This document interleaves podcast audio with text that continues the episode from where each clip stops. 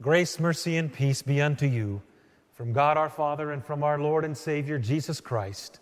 Amen. The hymn that we just sang has a collect right after. And the main prayer of that collect goes like this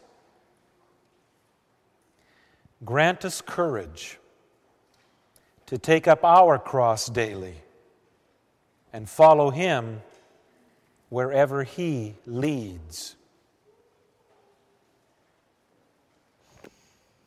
This morning's gospel reading is one of those readings that can be very difficult to understand. Because Jesus talks in terms here where he doesn't talk always in so clear terms. He speaks of not coming bringing peace, but a sword which seems kind of antithetical to the very thing that he's supposed to be the Prince of Peace. Interesting. C.S. Lewis talked about this very attribute of God in his Chronicles of Narnia. And he describes God as this way Our God is not a tame God. Our God is not a tame God. In other words, our God is not to be understood and being able to ex- be explained and put in a box where we pull him out at will when we need him and push him back gently in a very safe place and secure that he doesn't get dirty or anything, and we go on about our life until another chaotic or difficult time comes upon us. He's not a tame God and he does not wish to be understood. He wishes to be God. And He wishes you and me to be creature, meaning we have to let God be God. And so when He comes and proclaims that He does not bring peace but a sword, He is speaking in terms of two understandings of the word peace and sword. In this world, we connect the word peace to be the cessation of conflict. Well, you and I know as a believer in Jesus, our faith brings conflict. It bring con- brings conflict right here within our own bosom as we wrestle and deal with ourself. And then it also brings conflict as we interact with others. Even if they're believers, it still brings conflict because we're of the flesh as well as the spirit. And the sword that he brings does not mean he's going to make life difficult. Well, my cross that I must bear is that I have cancer. That is not a cross that he brings or a sword that he bears. That's common to mankind, whether they are a believer or an unbeliever, because we are sinners who live in a sinful world. The sword that he brings is that there is this conflict within you and me as we wrestle with our flesh, our person and as we wrestle with it with the other people in our lives. The writer to the Hebrews talks about this sword that our Lord brings in the fourth chapter. For the Word of God is living and active, sharper than any two edged sword, piercing to the division of soul and of spirit, of joints and of marrow and discerning the thoughts and the intentions of the heart. And no creature is hidden from his sight, but all are naked and exposed to the eyes of him to whom we must give an account. And yet, that same Word of God that reveals our nakedness and barrenness is the same Word of God that provides succor and balm and healing. That same Word of God that pierces us and reveals us as to what we really are and all those locked closets and dark corners of our life, and yet brings balm and forgiveness for those same locked closets and dark corners. But not without conflict within us. It's not as if that Word of God comes upon us and it can pass right through us. It does divide us and it does bring division within us. But it also brings peace of forgiveness. But not without first coming to terms with who we are and who God is. Very interesting indeed. This conflict talks, is talked about by Jesus when he talks about whoever finds his life loses it, and whoever loses his life for my sake finds it. This paradoxical way of saying things, but very profound.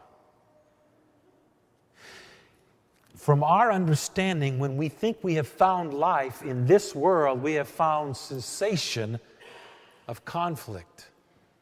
And yet, to find life in this world, true life, eternal life, is to realize there is nothing but conflict in our existence. Because we have two wills fighting within us the will of the Spirit that was born again through the water and the Word that created a different understanding of ourself in God's sight and of His side of us through Christ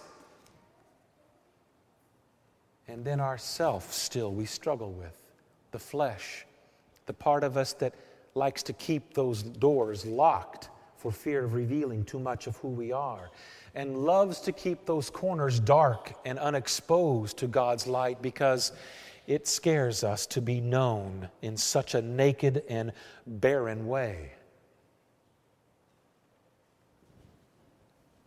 Well, if there is this conflict within us, you know the next place that it's going to come to bear is with people with whom we are very close our spouse, our children, our son and daughter in laws, and father and mother in laws.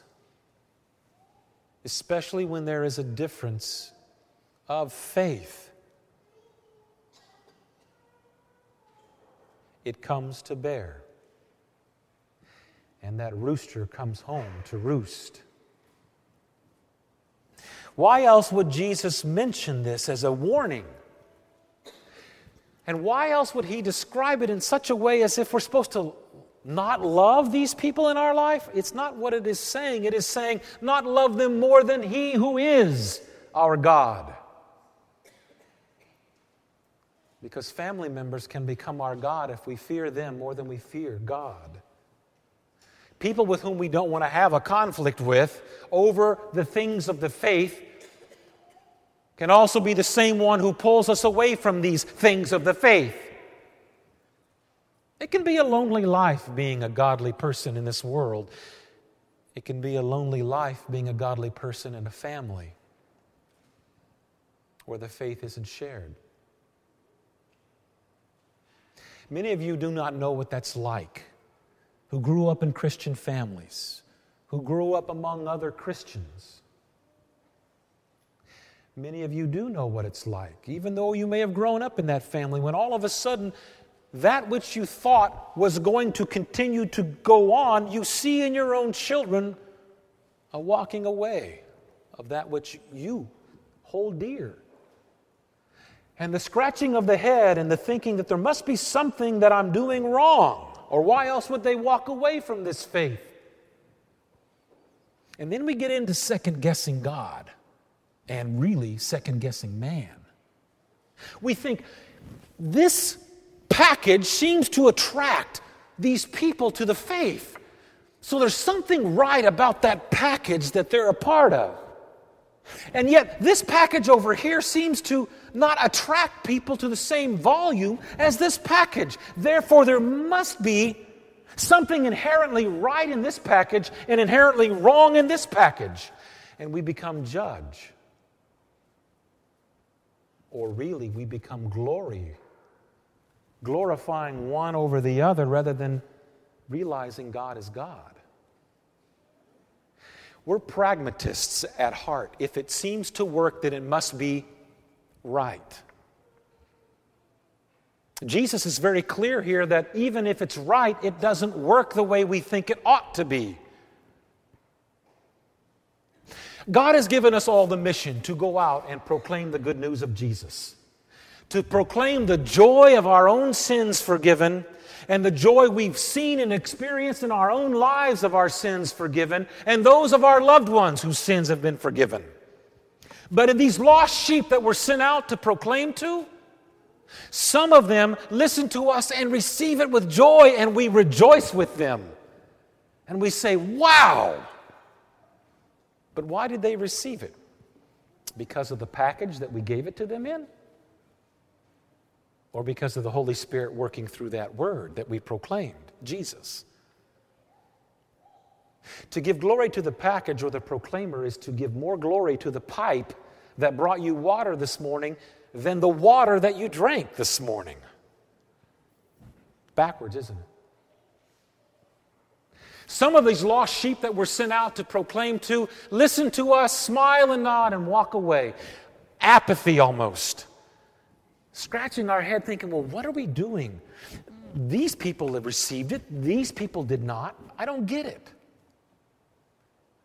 And then the ones that really bite us in those places that hurt deeply are the people to whom we proclaim, and they don't just reject it they reject it with animosity, anger, hurtful words, judgmental words. Now we scratch our head and think, what nest of hornets did I open up by my proclaiming this? And the very lost sheep unto whom we have been sent can become the very wolves that seek to destroy us. So, do we become all encased and enclosed and do not want to share the faith for fear of being hurt or for fear of hurting someone? Do we think that we have to get it right every single time to think that it's going to be effective? Packaging it in a pleasing way to humanity, forgetting that our God is not a tame God, forgetting that our God comes with a sword to bring conflict within our own life that we may then bear and realize where true peace is found.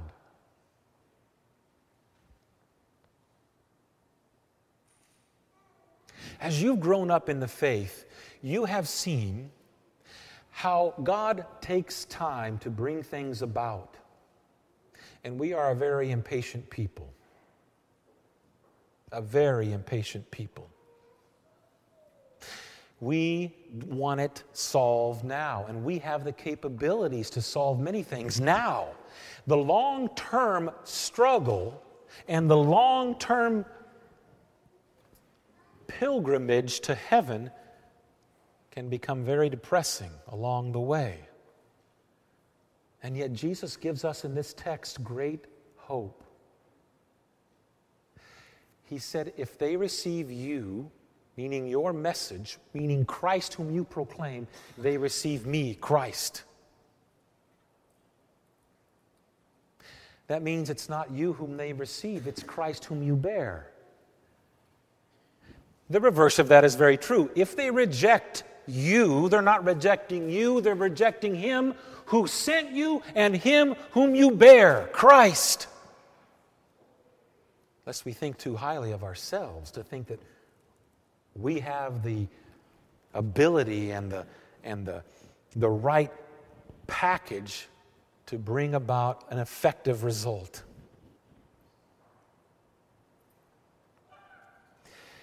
This is the difficult part of living out our faith in this world. But it's not without joy. The joy is you've tasted and seen that the Lord is good and you see people around you who have tasted and seen that the Lord is good, and you know their lives to be like yours, full of sin and in need of Christ's forgiveness. And you know that that which you proclaim will bring results. It's just not always we who get to see the results of the seeds that we've sown. And in fact, as Jesus said so clearly, we actually reap where others have sown, not we ourselves. Whoever receives you receives the one who sent you.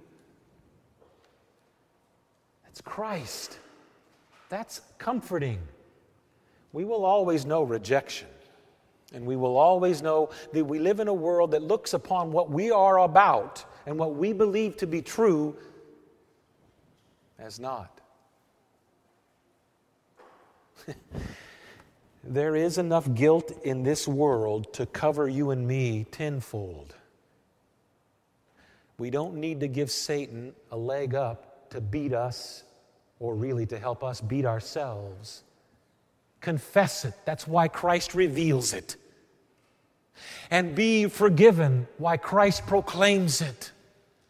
And then that is what we bring forgiveness, mercy, and hope in a world that says if you don't dot your I's and cross your T's, you're not good enough. Well, but Jesus said if we do not take up our cross and follow Him, we're not worthy of Him. That is very true. But our worth is not found within us, is it?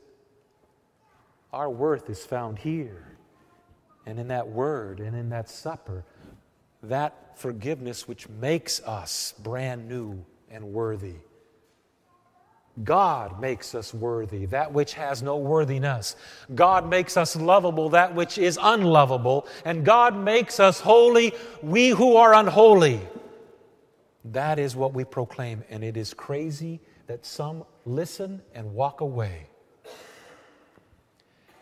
But it's even more amazing that you keep coming back to be fed this forgiveness. Come again and be fed. Come again and be forgiven. Come again and be re given hope. And that is what you proclaim. And that is what you live to the world. In the name of He who called you out of darkness into His marvelous light, even Jesus Christ. Amen.